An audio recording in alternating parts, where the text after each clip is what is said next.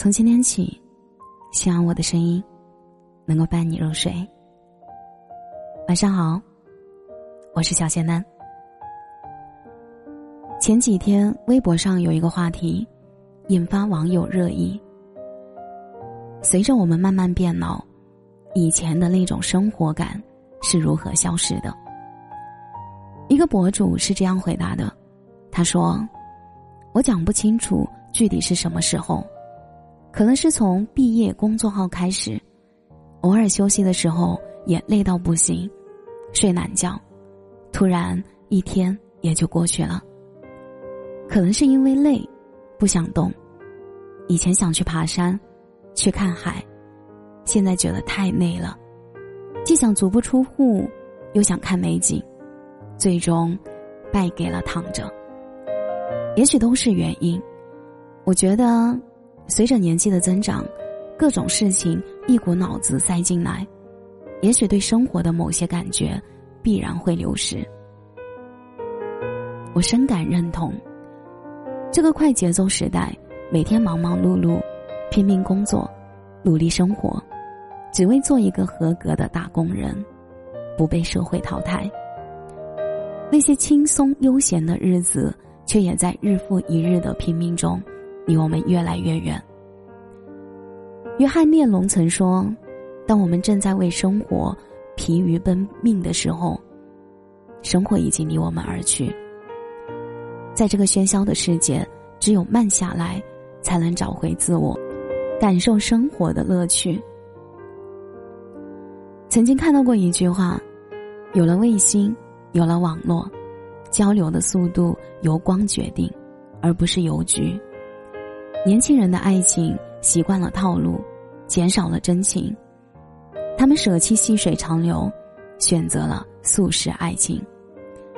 感情从慢变快，看似拥有了更多机会，却也失去了。爱情本身的那份真挚。其实，感情不是越快越好，懂得慢下来，才能体会其中的甜蜜和温情。作家巴金和夫人萧山，就是一对慢慢来的恩爱夫妻。巴金因为长篇小说家声誉卓越，经常会收到读者来信，萧山正是其中一位。他们飞鸿传书大半年，之后约在上海滩一家粤菜馆见了面。二人一见如故，对彼此心生爱慕之情。巴金一直把萧山当小友，萧山心怀爱慕，却被家里安排订婚。当他把这件事情告诉巴金，巴金却说：“这件事情由你自己考虑决定。”萧山听完，满心失望的离开。看他这样，巴金赶忙追了出来。他说：“你还小，一旦考虑不成熟，会悔恨终生。到你成熟有主见的时候，如果还愿意跟我在一起，我愿意等你长大。”从这以后，无论多少人追求萧山，他都信守承诺，默默的等待。而这样的告白，让两个人的感情迅速升温。在萧山完成学业后。两人携手，共度余生。记得洪晃曾经说过：“老一辈人谈恋爱，手还没有牵到，但心里早已浓情蜜意。爱情慢一点，才好辨清自己的心，让彼此的感情在相处中渐入佳境。一个人有多爱你，就对你有多用心。那个总是在巷口温柔等你的人。”有耐心用大把时间陪你的人，一定是对的人。爱情不是一阵子，而是一辈子。一段感情唯有慢下来，关系才会长久稳固。在这个喧嚣的时代，生活的压力让人的生活节奏越来越快，每个人都在努力拼命向前奔跑，让本该悠闲舒适的生活过得万分紧凑。但生活与快其实并无关系，懂得给生活做减法，让自己慢下来，才能发现那些隐藏在生活中的小美好。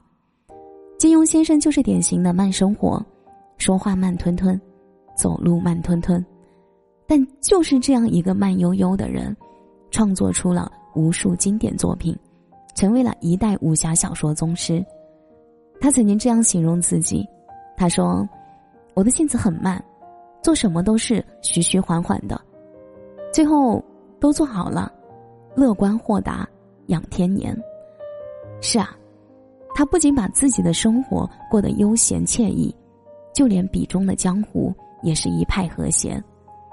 小说里的主人公总是打一会儿歇一会儿，或者是吃饭，或者是谈情说爱。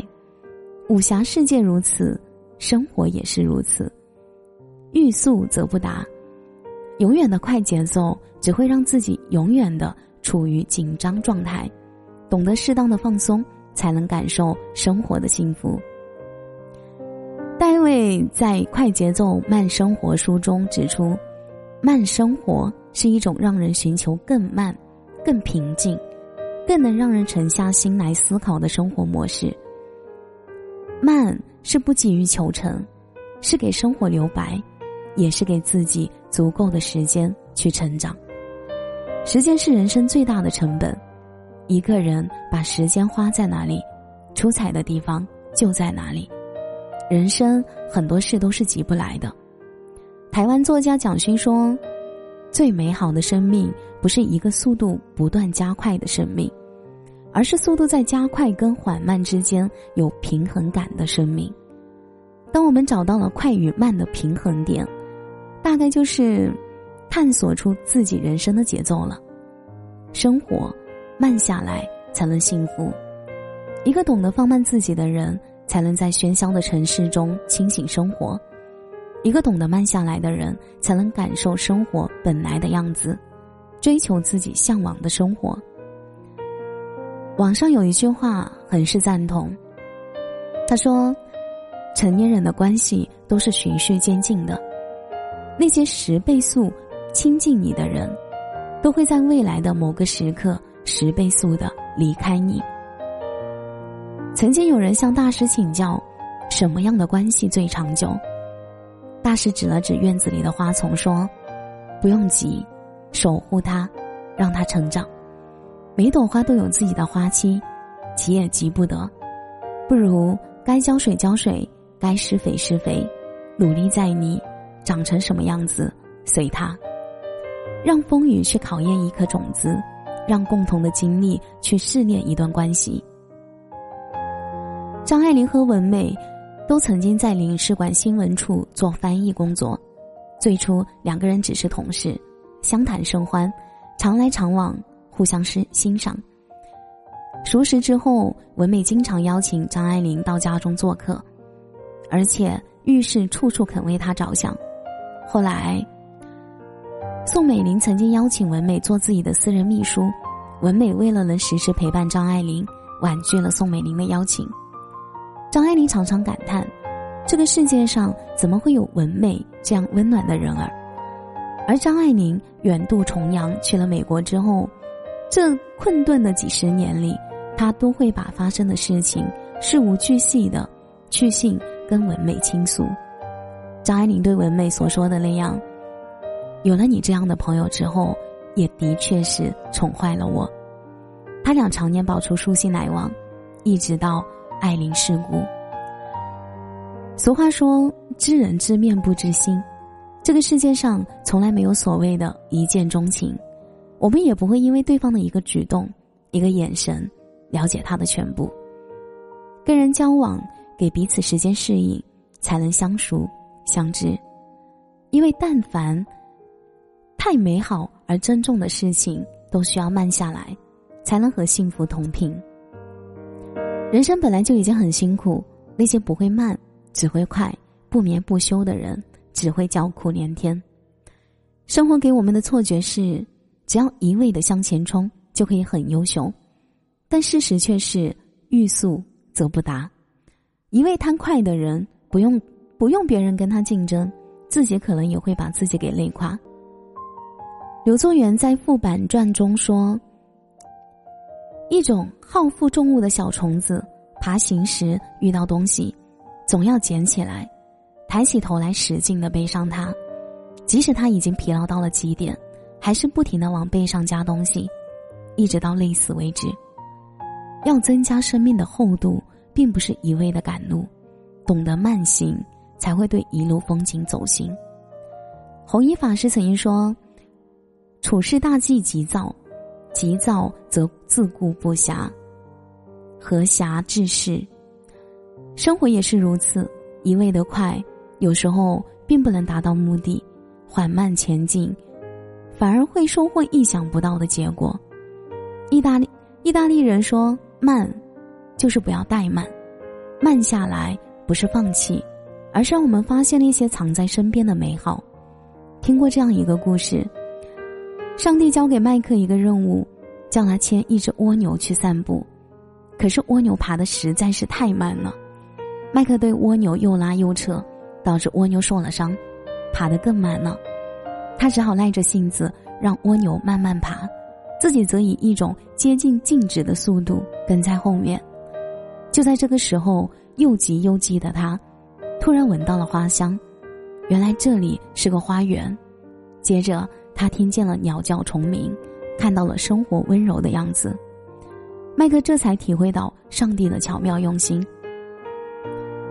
在缓速的过程里，人的灵魂是轻盈的，五官六识全部打开。那些因一味匆匆赶路而错失的东西，也会重新在生命里出现。